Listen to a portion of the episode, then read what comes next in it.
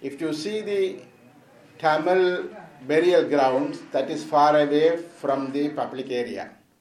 Here, the Sri Lankan army did not take any uh, permission from anybody, and they themselves brought the body to Jaffna, and they are, they are going to bury the body in the Jaffna, uh, closer to the Jaffna fort, which is closer to the Ganesha temple, as well as closer to the uh, memorial structure created in 1974 in the Tamil International Tamil Research Conference.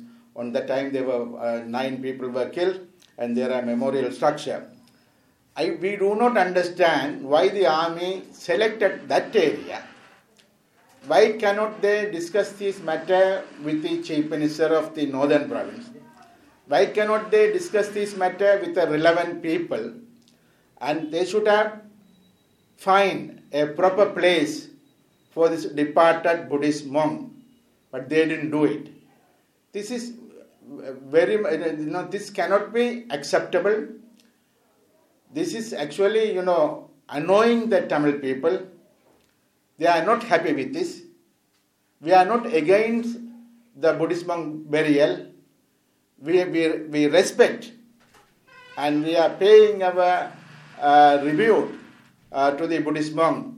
But, you know, the army people, they should have discussed these matters and they should have find a proper place to bury this departed Buddhist monk. But that, is, that didn't take place.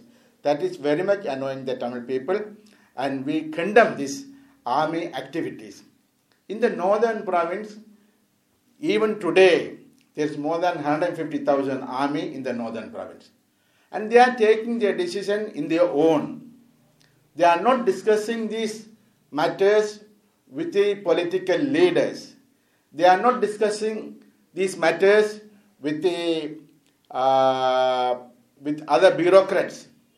So this is you know that, that's why we are saying the Tamil people are under the army occupation in the northern province. As far as the army occupation is there, they will take these type of decisions, which is not acceptable to the Tamil people.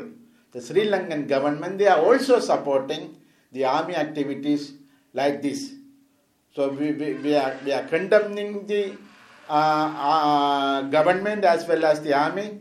They should not continue these sort of activities. If they are continuing this, definitely they are creating uh, they are creating a division between the Tamils and the Sinhalese.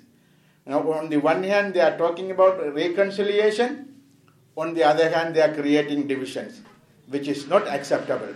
So, I think the government, the prime minister, the president, they must tell the army not to do these type of matters in the northeast area where the Tamil speaking people are majority where the Hindus, Christian, Muslims are majority, where there is no Buddhist in these areas.